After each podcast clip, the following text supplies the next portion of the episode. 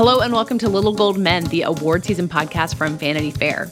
It's such an honor to present this next award. And here are the nominees. And the Oscar goes to. And the Oscar goes to. And I can't deny the fact that you like me. Right now. You like me. I'm the king of the world. There's a mistake. Moonlight, you guys won Best Picture.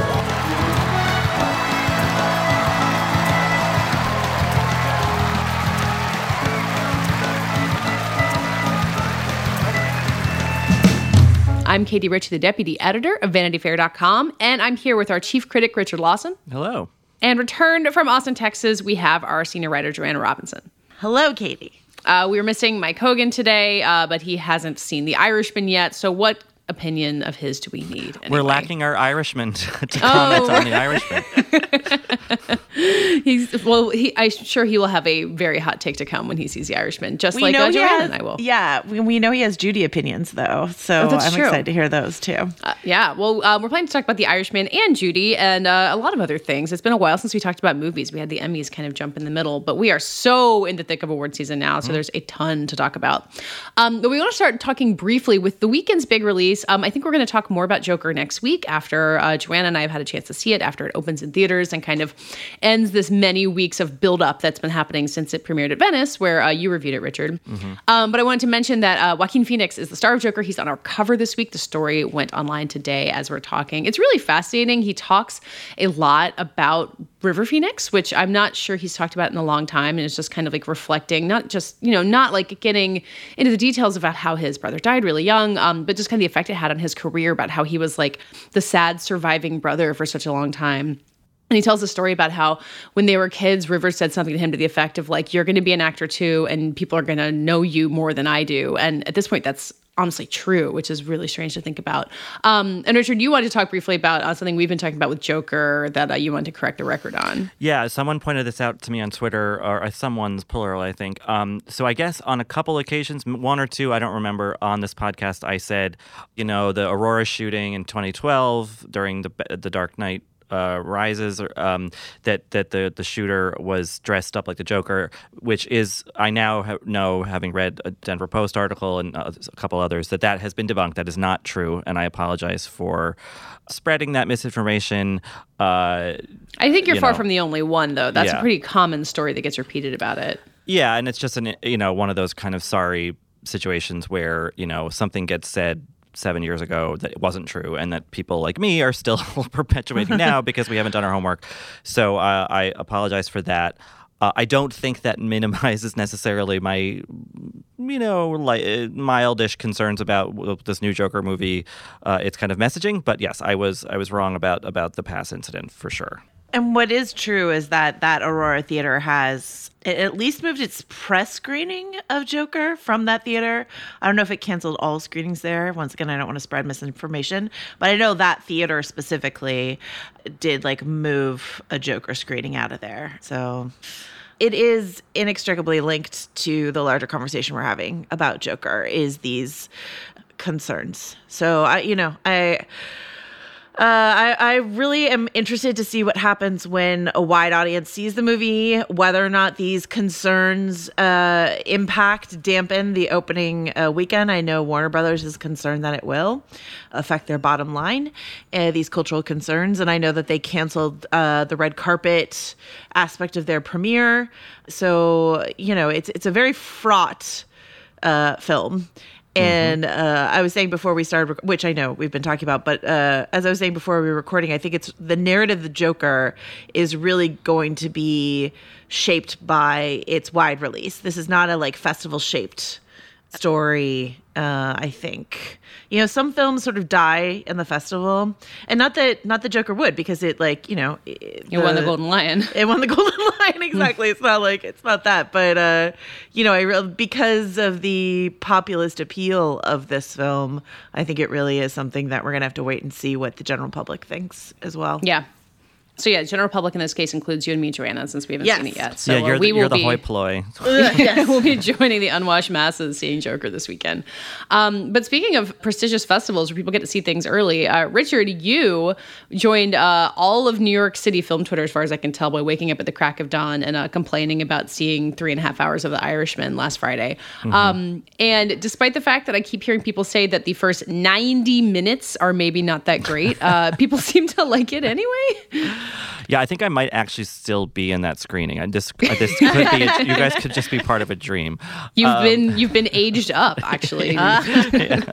Um, I know what people mean when they say that because they're you know it's a long movie, um, and there was a lot of you know the fact that it was early in the morning and it was the you know the sort of it was on last Friday, which was the opening day for the New York Film Festival, and there was a party that night, and so it was just like it felt like a big day, sort of weighted with anticipation. Um, and so then you actually have to watch the movie and sort of assess it on its own terms and try to forget, you know, everything surrounding it. Um, and you know, for yeah, a, a bulk of it, I was like, okay, like this is you know a Scorsese film about gangsters. I've seen this before. I've saw Goodfellas. I saw Casino. And it struck me as well made and, and engaging, but like nothing new. But I think then the film takes a turn, and I think that's what towards something a bit more thoughtful, a bit more um, considering, you know, uh, considerate of Scorsese's age and the actors he's working with, Robert De Niro, Joe Pesci, Al Pacino, their age and their sort of legacy in the uh, you know pantheon of gangster cinema. Um, and that's when the film i think to me gets really interesting. So i understand why people are kind of when they tweet a reaction to it or whatever are breaking the movie up into those two kind of component parts.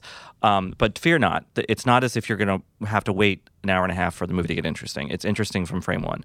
Um, it Yeah. just becomes something more interesting uh, later on in the film I've heard of comparisons to Unforgiven, you know, the way that uh, Clint Eastwood makes this late in life Western kind of questioning the entire notion of a Western. And it, it does seem like something that Scorsese would be at a good point in his life to do, to kind of question the structure of the gangster movie entirely. Is that right to you? Yeah, I actually hadn't thought about that, but that feels right to me. Um, you know, I think that, well, I, I'm a sort of a naysayer on a lot of Eastwood's latter films, so like, uh, but uh, so you know, take that with a grain of salt. But like, I think Scorsese is also, unlike Eastwood, doing something really interesting stylistically and art, you know, w- with with The Irishman, where I think Eastwood has, has just gotten very straightforward with his filmmaking. Well, he's got his Richard Jewell movie coming out later, so we might be talking a lot about that's Clint. Eastwood That's this right. year. Surprise! Um, but you know, I appreciate any filmmaker, especially one of Scorsese's renown, who can take an honest assessment of his past work, and I think in particular Goodfellas and Casino, that he made, you know, 28 years ago and 23 years ago ish. And, you know, both appreciate them and sort of, you know, he still does the same style. He still employs two of the same actors, De Niro and Pesci, while also kind of critiquing himself, you know, and, and critiquing, I think, the mythos that those films helped enshroud organized crime in, you know, and I think, you know, something I said in my review is that those movies I think were direct you know precursors to the sopranos which was basically this sort of herald trumpet blast along with sex and the city kind of announcing the arrival of the new tv golden age. Uh, and you know so scorsese is weirdly kind of indirectly re- responsible for that or helped that kind of happen. And now he's doing a movie with netflix. And i think that like in a weird way there's a kind of contemplation about that about just everyone getting older and the world changing and maybe some of the old models and some of the old anti-heroes uh, are inadequate uh, emblems for our time and i think the irishman really intriguingly kind of gets at all that It's just the way you're talking about that, the idea of like the passing of time. Does it feel like a spiritual uh, companion to Once Upon a Time in Hollywood? Yeah, it does. It does. I think absolutely. I think that what The Irishman has over Once Upon a Time in Hollywood, in my estimation, is the benefit of Scorsese being, you know, what twenty years older than Quentin Tarantino is, um, and and I think also Once Upon a Time in Hollywood is a little bit less self-referencing. Uh, th- I mean, I think Tarantino is referencing cinema as a sort of you know idea. Um, Not his own career. I don't feel like it as quite as much. No, no. Yeah. Whereas the Irishman, I mean, in the last, especially like 30, 40 minutes, like, I'm, I'm not going to tell you how because I don't want to spoil anything, but like, you're like, oh yeah, this is like, it's about itself in a way, you know, and and, and, Hmm. and sometimes that can be kind of an annoying that that sort of meta sort of self awareness. I, I compared it to um, Pedro Almodovar's Pain and Glory, which is also at the New York Film Festival, which is also um, a very self referential film, much more directly than The Irishman is. I mean, it's literally about like an aging Spanish gay filmmaker, so that's pretty much on the nose. But like, but both of those movies, I think, very wisely for guys in their seventies, like just sort of like okay like what have i made let me assess this let me think about mortality and and and i did not expect such gentleness from a martin scorsese gangster movie but there it is. So I don't know if I'm speaking out of turn for you, but I feel like the de-aging technology is the thing that I don't know if you can even describe whether or not it works, and it, I feel like you have to see it for yourself. But uh, but how's it work? Um, it's not as intrusive as you think it's going to be Okay. um, you notice it i mean i'm not going to lie you do notice it uh, and you know De Niro has a certain deadness behind his eyes when he's been aged down. They're not turning him into a 22 year old. They're they're it's pretty much he's like maybe late 30s into his into middle age. Um, I'm choosing to believe that late 30s is not middle age for selfish reasons. Um, uh, you know, so so it's there. I think it works better with Pesci weirdly than it does De Niro, and I don't really know how much of it they do with Pacino. But like, it is not the distraction I feared it would be. Uh, so I Yeah. think that's the big relief. It's like you can watch the movie and assess it without just sort of being obsessed with like, oh, look at that weird face. and you wrote in your review that it matters that it's the same actors. Like it was worth Yeah. doing this rather than recasting them as uh, with 22 year olds. Well, that's very much the thing with this movie being three and a half hours long. You're like, oh, brother, like how could how could a movie be this long? But actually, this is the rare movie that really earns that time. It, it you know, there's really not doesn't feel like there's a scene that extraneous or whatever. And part of that experience is that you are following these characters over you know a number of decades, and I think it really matters that you are seeing some version of the same face for that entire, you know, 209 minute duration of the film. Um, If it was a younger, uh, you know, sort of De Niro lookalike playing him for the first half of the film, and then we switched to De Niro, I think some of the film's impact, especially what it has to say about aging and mortality at the end, toward the end of the film, would really be lessened because we haven't been with the same face uh, or the same person the whole time. So I I, th- I understand in retrospect why Scorsese kind of insisted on doing this and why he asked Netflix for 160 million dollars to do it, uh, which is insane. You know, it works. It does. I uh, though that m- makes me worried that lesser filmmakers will be like, "Oh, that worked for them. Like, let's do it for our thing," and it's not going to work in the same way. You know. like Gemini Man. Um, so, well, um, something that I'm curious about, and and I don't know if you can speak to this, having seen it like not only in the big screen but in this festival setting, is how much this will feel like a mini series to people who watch it on Netflix, given its runtime, given that it takes 90 minutes to get going. So, like, the joke I made on Twitter was something about, like, you know, the first three episodes, a little slow, but then it, like, kicks in halfway through, like a classic Netflix show. So, you know, like, uh, I don't know if that's even a danger. I don't know if it even matters, but is there any danger of this playing almost like the most prestige of prestige TV shows on Netflix? Um, well, I think one thing that differentiates it looks incredible. I mean, like the aesthetic of the film feels like a movie you pay fifteen dollars to see in the theater. Like it, so that I think differentiates it from some of Netflix's, um, you know, serial content. But you know, I there were conversations I overheard right after the screening or at the party later that night. There were people who were like, if Netflix was smart, they would break it up that way. You know, they would. They, you know, they, they they there are probably I can't think off the top of my head, but there are probably cuts or you know, kind of act breaks in the movie where you could you could kind of put it online as three different installments or something. Because yeah i think that's you know i think that is how some people will watch it. They'll watch an hour and a half they'll go to bed they'll go to work they'll come home they'll watch the second part you know? And i think that's fine. I don't think the i don't think the experience necessarily loses that much if you break it up that way. Though i think there also is a benefit from just being there for the long slog because you I think you really feel the weight of the movie by the end if you if you do it in one sitting Speaking of um, gangster movies, that is definitely how I watched The Godfather. Like Mm-hmm. over, really, like I think they used to break it up in installments for TV, right? Um, so that's Or Gone with the Wind. I've definitely watched Gone with Yeah. the Wind and like probably like out of order too. I'm not saying that like that's the ideal to, way to watch that movie, but it's Yeah. like as I mean, even like the most stone cold classics eventually get that treatment. The Martin Scorsese would probably like drop dead if he heard us talking about this. I don't know. You know, I think the interesting thing about the movie and and that he did it with Netflix and maybe that was just a financial decision, but I got the sense from it that like there is a bit of non-purism to the movie. Like I I, I feel like he would be more amenable to people watching it the way they want to watch it than maybe some other filmmakers would. Interesting. Like me dreaming of one day telling Christopher Nolan about that time I watched Dunkirk on my phone on the plane. Why I do you watched it on want to big- hurt him? I don't know. I just think it would be funny. No, I watched it on the big screen first, obviously, but then I like later I watched it again on my phone. Uh, Yeah, I did it. So, all right, so Richard, so what's the Oscar prognosis going to be? Okay. Um, I I mean it's a really crowded year, but I would I mean I, I could see De Niro getting a nomination for sure. He's really good in the movie. Lead, Um, right? For lead. And then Yeah. I think that but I think the sure bet is Joe Pesci getting a supporting actor nomination. You know, he won a supporting actor Oscar for Goodfellas, and he's not playing the same role. It's it's uh, it, or even a version of the same role. It, it's a different kind of Pesci turn. I think he's really great. It's my favorite performance in the movie. Pacino does Big Al yelling his histrionics, so maybe that will catch people's attention more than Pesci's kind of quieter, more actually really supporting work. But that's where I could see it going. I mean, I think the technicals, uh, you know, the editing, the production design, the cinematography are all contenders. And I think, you know what? Like if the Academy is not too saturated in, you know, other Netflix films, it's also a best picture. It's also a best director candidate. I you know, I I, I think that it has th- those kind of legs.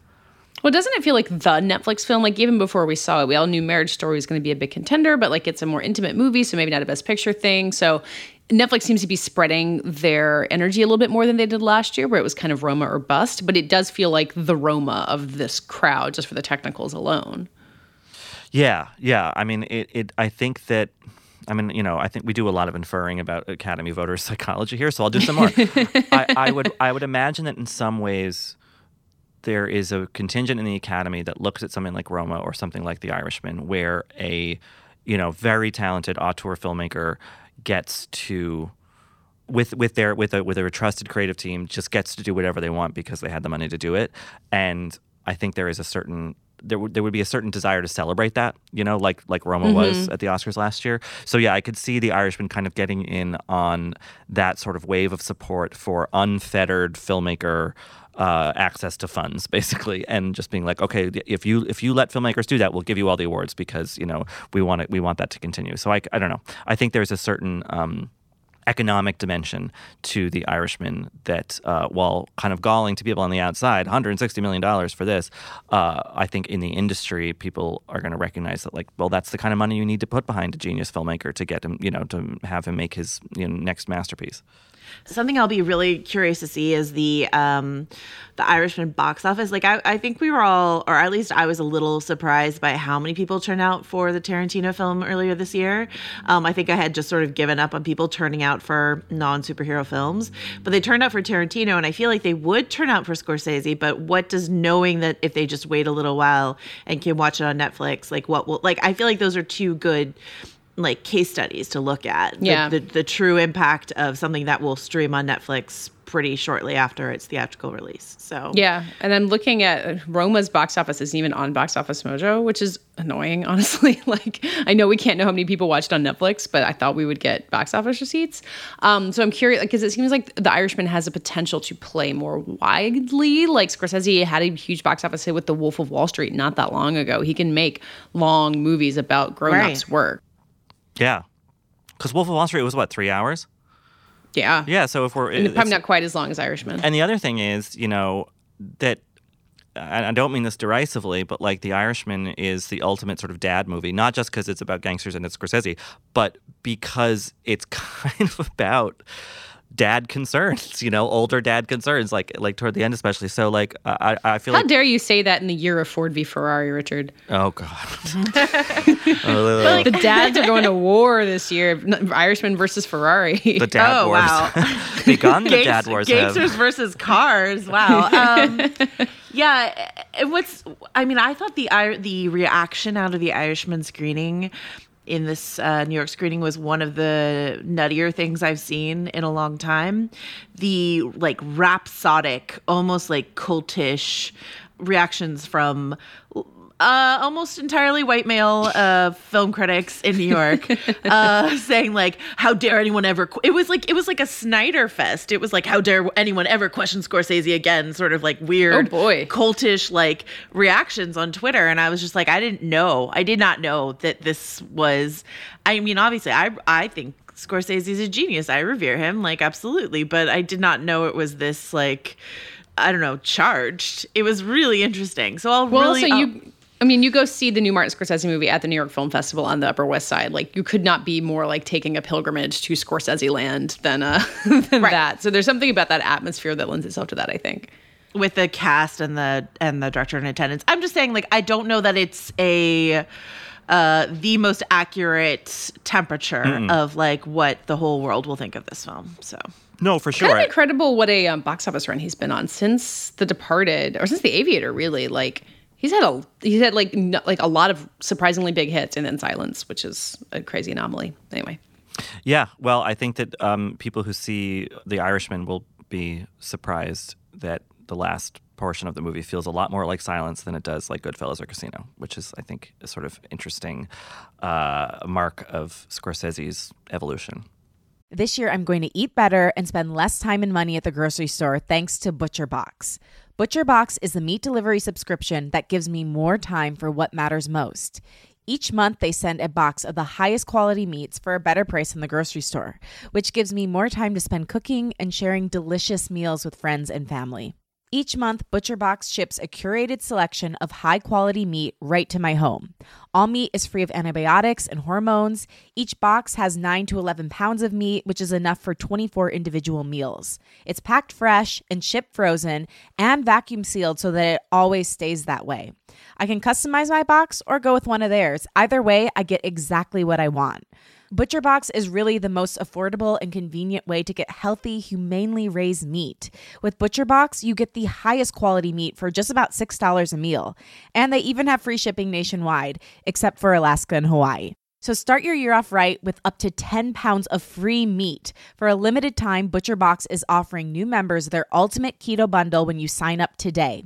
That includes one pork butt, two pounds of ground beef, and three pounds of bone-in chicken thighs for free in the first box by going to butcherbox.com slash cadence. That's butcherbox.com slash cadence. Well, so Richard, you also went to the premiere night party, which uh, is always a pretty splashy event. Um, what was the the vibe you were getting from that? Hangover? Uh, because not to not to diss the party or the brand or whatever, because it's always a nice time. But like Campari was the sponsor at the party, and there were only Campari cocktails and and beer and wine, like no nothing else. And I just like that's just like you're asking for for for hangovers. Another Negroni another- season lasted into September this year. yeah, but no, I think that the party was fun. It's always like the kind of kickoff to the season in New York, you know, right right after it turns to fall, and you know, it's a nice mix of press people and industry people and you know various other folks. And it was really fun to be at the party this year where the movie that, you know, the opening night movie was such a big deal. You know, um, I think that's a real coup for New York Film Festival, which has in most recent years, I think, struggled a little bit with like getting the big world premieres. The Irishman uh, felt really exciting and you know I, I hope that also the, the the sort of glare of that attention also shed some light on the other films that they've programmed which are yeah mostly replays from other festivals but like really cool stuff like the Almodovar film like Bacurau this great film from Brazil um, and actually I have a little anecdote about that if I can share it with you Ooh. Oh, sure. a Bacurau Yeah. an a anecdote. Bacurau anecdote so oh yes, very so kind. back when I saw that movie at Cannes, uh, I took to Twitter afterward, um, and I won't spoil anything about the movie because everyone should go see that movie um, uh, unspoiled. And I, I wrote a really elegant tweet, which was, "Bacurau, more like Bacurau." um, that was uh, I support Bra- Brazilian film Twitter founded because, as we know, Brazilians are, I think, among the most active people on Twitter. Um, and and that so they all kind of retweeted it and you know whatever. That was in May. So last night I went to a party for Kino Lorber, the sort of boutique distributor that puts out a lot of great foreign films, and I met the filmmakers behind Bacurau, and I, I you know, a rose and a half in was like, you know, that's actually kind of funny. I tweeted about your movie, and they were like, "That was you? Oh my god!" And they like got the producer of the film. They're like, "This is the Bacurau wow, wow guy." And she was like, "Oh, we talk about that all the time in the office." And I was like, "So um, just just take note, folks, that like even your dumbest of tweets will, will, will Oh, be seen no. by people." Yeah. Um, anyway, so that's all to say that like there are gr- other great films at New York Film Festival, and I hope that The Irishman, uh, you know, the, all the sort of fanfare for that brought attention to these other great, um, you know, arguably smaller movies. Um, Joanna, can you tell me how much Fantastic Fest was just like the New York Film Festival? oh yeah. Well, I don't know if you know this about me, but I um, tweeted out a couple months ago, Parasite, more like Paranice. Uh, uh, yeah, Fantastic Fest is a very different animal for the New York Film Festival. Uh, I was there for about nine days, and I think the last, the closing night movie was Knives Out, and during the intro, director Rian Johnson said something like, uh, "By now, your innards are shellacked with queso," and I was like, "Yep, that's about right." Nine Yep, days is a long time. so long, so long. But yeah, so Fantastic Fest, Austin, a great, fun genre film festival that gets you know a few films sort of hop, skip, and a jump over there from TIFF. Uh, we got. The Lighthouse, Dolomite, Jojo Rabbit, Knives Out, you know, which had all just premiered. And then, like, I feel like those filmmakers went directly to Austin uh, to screen there. Um, and that was really fun. It's fun to see uh, a lot of those movies with, like, a really amped up Alamo Drafthouse audience. But far and away, like, with all the offerings on the table, a lot of, like, really cool uh, new filmmakers on the slate.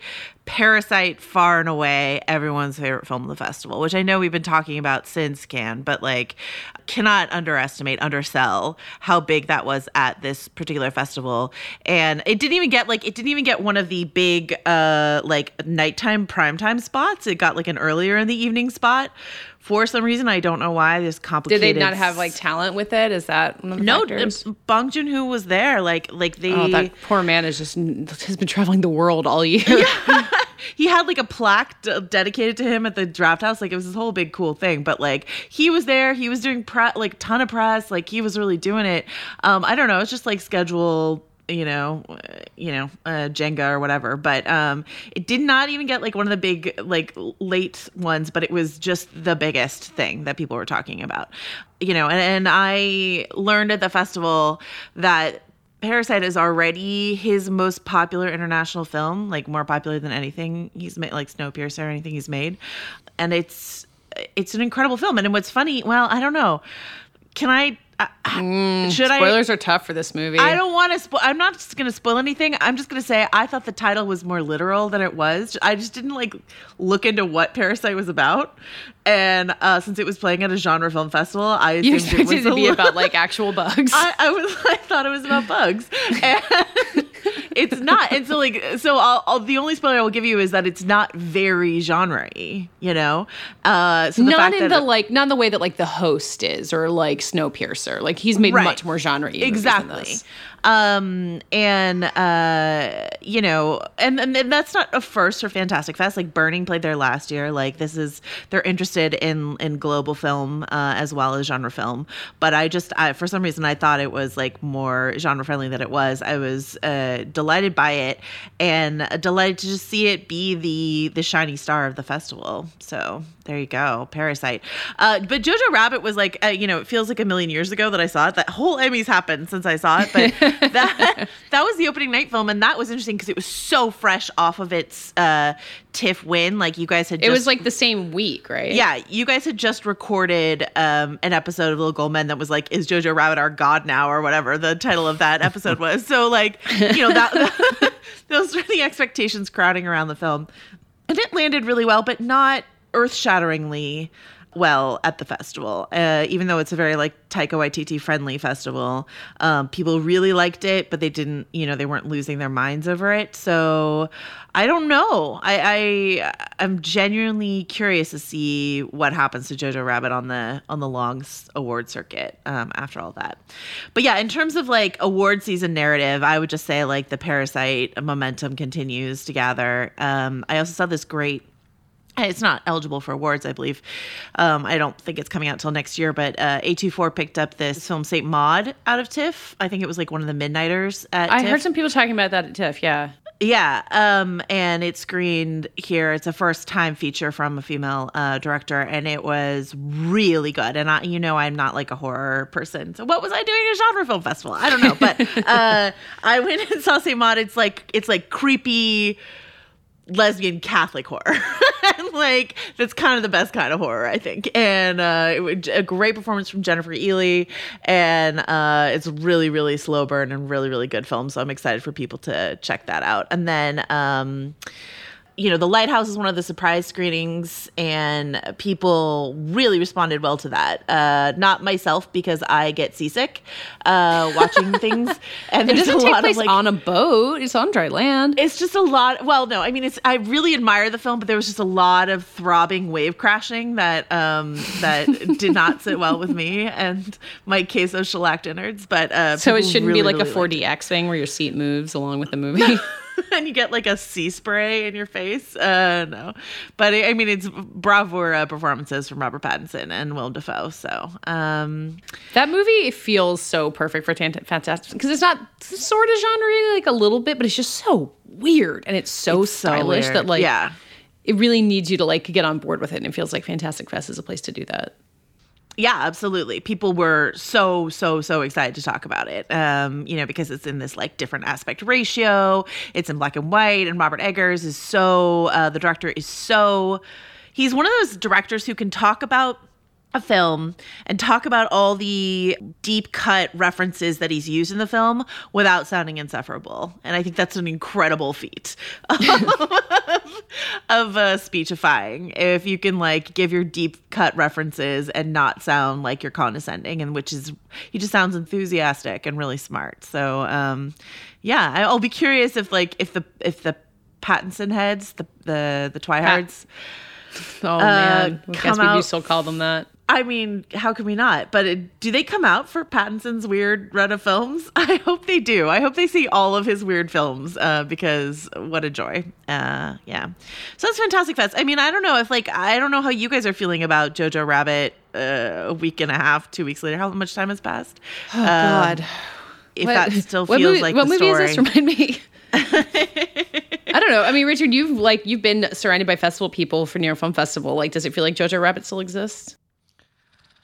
Uh it- it- like sort of? I mean i don't know. I, I someone someone on twitter the other day was talking about well they were talking about joker but about how like especially this year like it feels like these all these movies have this like steep you know ascent to high profile at festivals and then just kind of drop off and and you know it's the media's fault for not um you know waiting to you know holding coverage until the movie's out and people can actually see it um and so maybe jojo rabbit's suffering a little of that but i i think it's kind of lying in wait you know i think that like we're past the flurry of the festivals and all that. And so now it's just more like, okay, let's wait for this to come out and see how it does. I mean, you know, I think that an obvious example, you know, in last year was Green Book, where like, you know, came out of nowhere, won Toronto. I feel like it kind of lay dormant for a bit, came out, didn't do quite as well as maybe some people thought it would, but like it ran the, you know, the the sort of steady race from release to a win.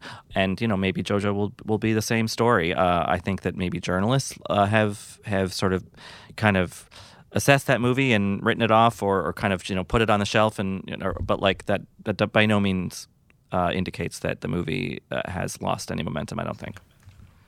So talking about the Irishman, now feel like I feel like this season has lacked a narrative a little bit, and like a lot of times these narratives don't become clear for a while. So I'm not saying that like this is set in stone, but just thinking about again, Once Upon a Time in Hollywood and The Irishman as these two movies of masters from different generations, but have been around a long time, kind of assessing their own work and the industry that they're in. That feels like such an irresistible thing for the Oscars. It's an Mhm. interesting thing to put next to each other. Like last year, you've got this lineup of I think it's four or maybe Adam. So it's like most like a lot of newcomers, like Alfonso Cuarón even like had won an Oscar before, but hasn't been around as long as Scorsese and Tarantino. Um, I just feel like Jojo Rabbit can like definitely has tons of room in this category, and you can see Taika Waititi getting a Best Director nomination and everything else. But if like people want to talk about movies and talk about like people who are such a big deal in the form, like Scorsese and Tarantino, are going to have such a huge grip on the the narrative from here. Well, yeah, I until mean- Little Women comes and wins every category, Like- which we all Yeah, expect at Little this point. Women. Kyle Buchanan at the New York Times, the their carpetbagger, uh, he has Once Upon a Time in Hollywood as the front runner to win Best Picture right now, and That's kind of uh, how I have felt at this point. Not that like I would set that in stone, but it feels that way, right? Interesting. Yeah, I was gaming this out with some other, uh, you know, people at the Irishman party last weekend, and we were kind of like. We were sort of like you know do that like that like gif of the lady with all the figures you know kind of her eyes looking back and forth. We were like doing that for for, for Once Upon a Time, and it was like, yeah, you know, actually that sort of does make sense right now. Um, We're so fun at parties. We just like get in a big group and it's just like, what's going to win Best Picture? In drinking four our months? Camparis and regretting Invite it later. us. Well, I have a I have a question about that, uh, and it and it speaks to some mail that I've received this week. Did you guys receive some mail from Netflix this week? Uh, I got coasters for American Factory. I got no fewer than seven packages in the last two weeks from Netflix Documentary Awards uh, Okay, yeah. consideration. So Yeah. I got a, like a stack of screeners and then some swag, Mm-hmm. and it is feels very early for that to be happening. Well, the Critics' Choice Documentary Awards are pretty early, so I think that's the reason behind it. That's true, but it just it feels like it's they're the only ones, and they're they're a little early. Like I, it feels intentional Yes. to be like pay attention to like let's go early and catch their attention. Do you know what I mean? Like I don't know if that sounds um like I'm making too much of a story out of it, but it feels like like uh, there's a shock and awe of the sheer number of things that came to my house in the last week and a half. And then there's just the timing which feels not like crazy early but just like a little early as in like we can get in early before the competition gets there and gets their attention. Yeah. and um so it just sort of speaks to the increased like maybe tactical awareness of the Netflix campaigns, and uh, I will be very curious. I mean, like Roma was already sort of bananas last year, but I'll be very curious to see what they do with Marriage Story and Irishman and, And Dolomite. How, how creative Hopes. they try to get uh, with those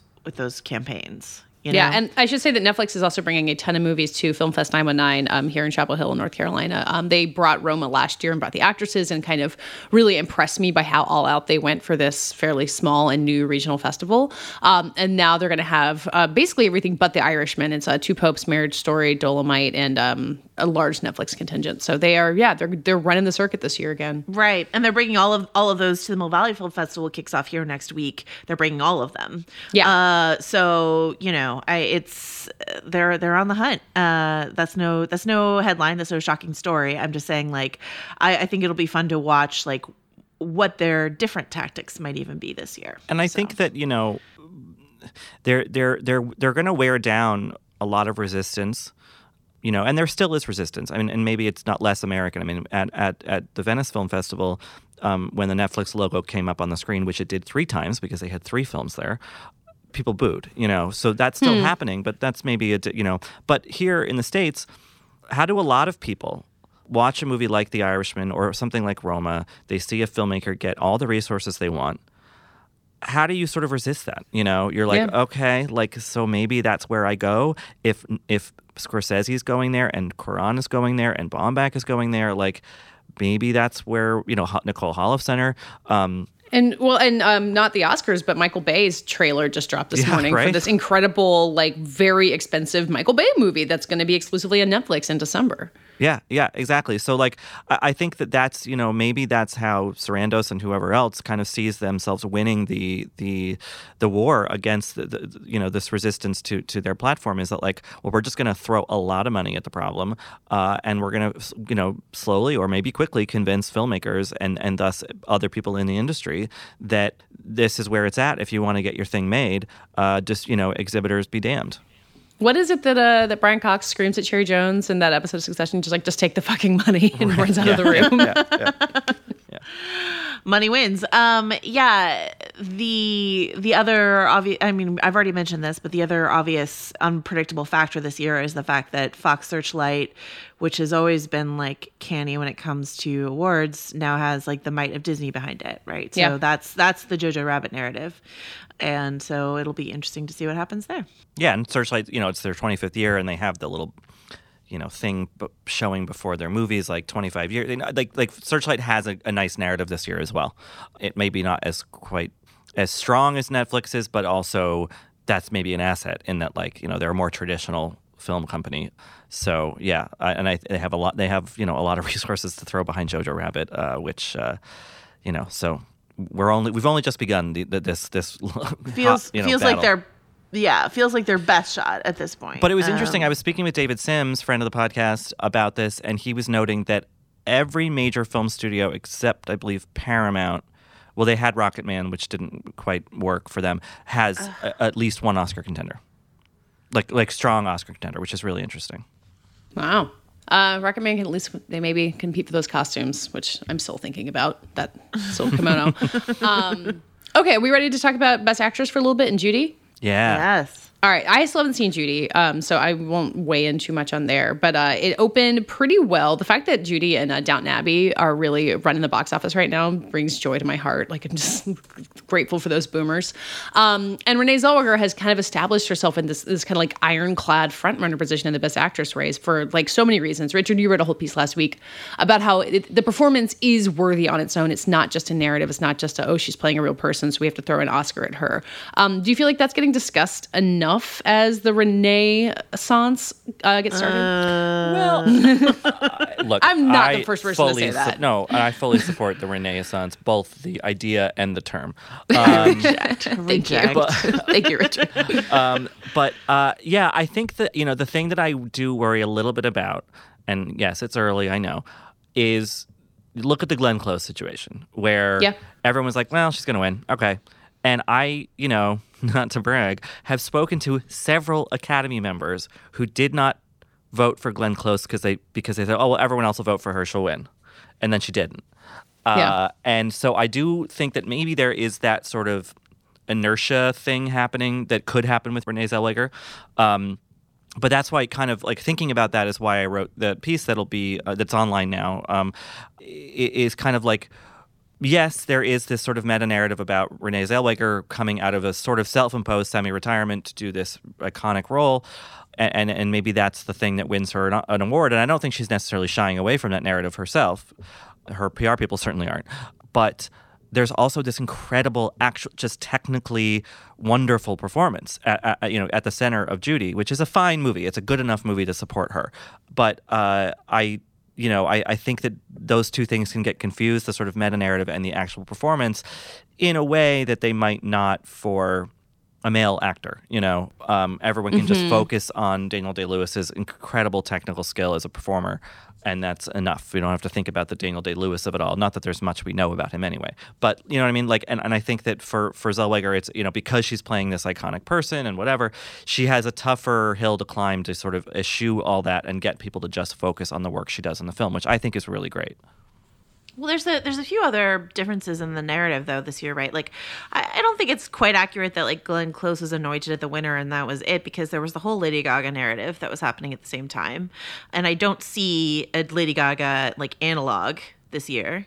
Um, and then also, She's- she's- it's in supporting and it's Jennifer Lopez. yeah, yeah, that's supporting. You know what I mean? If if like Yeah. you know she loses her mind and runs in lead, then we have a you know ball game. But she's going to run in supporting, and that's fine. But um, but also Judy like made close to three million at the box office, which is already one third the total domestic gross of The Wife, as in like people were not talking about The Wife because. In they were talking about Glenn Close and it's Glenn Close's time, but they weren't talking about the performance in the film because a lot of people did not see that film.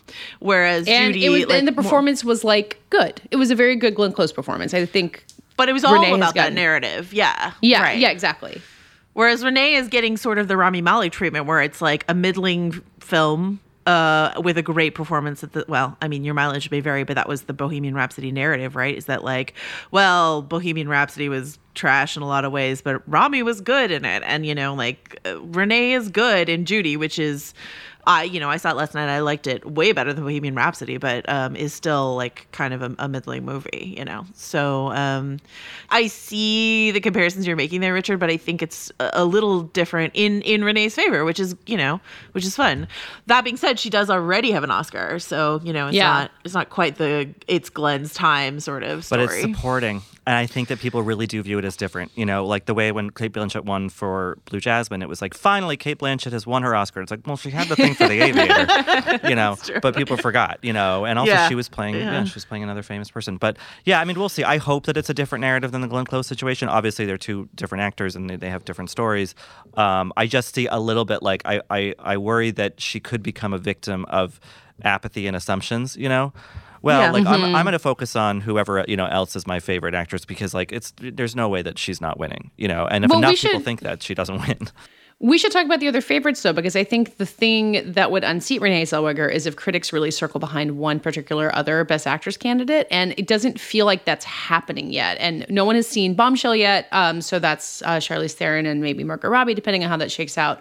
And uh, Little Women is uh, isn't out yet either, and Saoirse Ronan's lead in that. But other than that, like Scarlett Johansson's kind of the only option. And as we've discussed, like she has her trouble with critics and the type of people who would be voting for critics awards. Do you guys see another like like strong favorite emerging here? No, I think it's like I was thinking about Saoirse and about Scarlett, and that's about it. Um, yeah. Scarlett is so good in Marriage Story. She's crazy good in and I Story. just, yeah, I just wish that there wasn't this other this cloud that hangs over everything she does. You know what I mean? Because she's so good in that film. So it's too bad. yeah, I mean it's to Zellweger's benefit that this, unlike recent years, we you know we said it before on this show, like it's such a it's it's it's a much heavier actor year than it is an actress year. You know there are great performances by actresses like Elisabeth Moss in. Um, uh, her smell that I don't Never think will, forget. Will, will, will actually get anywhere. I don't think Awkwafina in The Farewell will. I don't think that Honor Lu- Burns Lupita, Swinton and yeah. Lupita in Us. You know, I mean, maybe.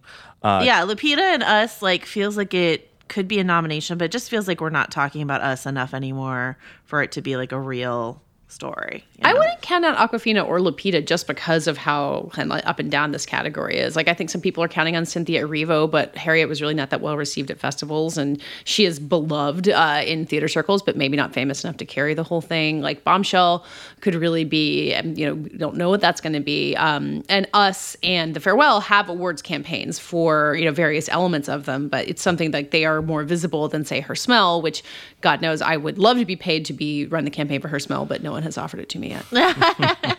I think that um, Awkwafina, I can definitely see winning a lot of critics awards, and I can definitely see uh, a nomination for her. I'm not counting her out. Um, I just don't know that she's like tip top of the category sort yeah. of thing. you I know? mean, like, Richard, if you were voting in your film critics circle tomorrow, like who would you vote for? I would vote for Moss. Yeah. Yeah. Well, yeah, I- maybe. I mean, who knows? Maybe that's what does it. Like, it's like critics awards have invented Oscar campaigns before. No, it's true, and I don't. You know, I don't think that we should count anyone out at this point. It's only October first, and we're recording this. Um, yeah, I, I, I think that this year will be a test of if campaigns have any efficacy. You know, like because there's a lot of stuff earlier in the year that's smaller that was regarded well, but not enough to be you know a phenomenon, et cetera, et cetera. And and yet those names still sort of hang in the air in certain rooms when you talk to people who are you know voting for various things. So I don't know. We'll see if, if these campaigns can can you know push those things back into the consciousness well enough, or if again that sort of just like inertia will set in and people will be like ah just rubber stamp it for renee because you know i think i think it would be a deserving win absolutely um, Yeah. but uh, it, it could happen or not happen depending on uh, how sort of preordained it seems to people Where, what do we think is the most crowded category? Is it best actor? Like, is that the Best actor's pretty crowded. Yeah. you know, like looking at I'm looking at the, the film experience, our friend Nathaniel Rogers, who has these great lists like Adam Driver, Joaquin Phoenix, Antonio Banderas, Christian Bale, Eddie Murphy, Leonardo DiCaprio, Adam Sandler, Jonathan Pryce. Then you get to Robert De Niro on this list. Like that's a lot of people. And then, you know, Taron Egerton, who would be, you know, I think deserve a long shot campaign and may have one, but like would stand a chance in any other year. Yeah. I don't know. Well, well, I know. Well, I know this was our week to talk about Best Actress, and we did it. but I was just sort of curious, really quickly, if like what is the nail biter this year, and I guess we'll get to that uh, later. So I feel like last year Olivia Colman's win like shook the ground of what best uh, actress is more than we give it credit for. Like it was such a satisfying win in so many ways, but it made no sense based on all of the Oscar narratives we were telling ourselves. So it makes me wonder if we're like chasing our own tails a little bit and we don't know nearly as much as we think we do. Con- like constantly our narrative of here, little gold men. but maybe we have no idea what we're talking about.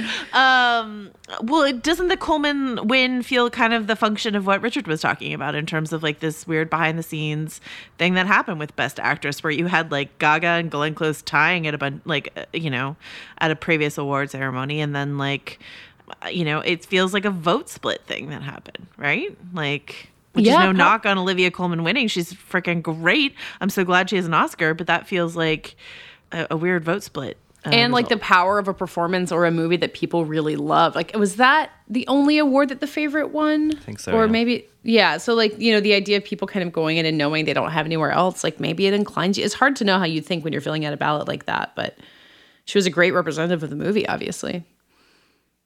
I'm I'm fascinated to see what happens when Little Women hits, and it's so fun that it's like this bomb that's waiting to drop. Uh, The best we kind don't of bomb. I keep I'd hearing it's very yeah. good from people who I know people who are going to see it who are not allowed to talk about it at least tell us that they like it, so we can Yeah. pass it on secondhand. I was just so relieved. Like the first time I heard from someone who'd seen it and said it was good, I like the relief I felt was so immense because I've been counting on this movie so hard.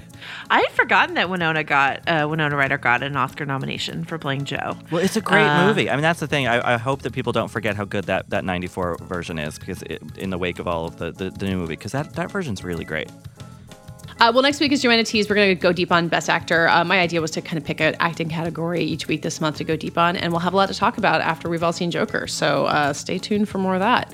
In the meantime, you can find us at VanityFair.com, which is also where you can find the Joaquin Phoenix cover story and lots of other great stuff from all of us. You can find us on Twitter at Little Gold Men and on our own. I'm at Katey Rich, Richard, Rylaws? and Joanna. Joe wrote this. This episode was edited and produced by Brett Fuchs. And this week's award for the best review of a Campari hangover goes to Katey Rich. The first 90 minutes are maybe not that great.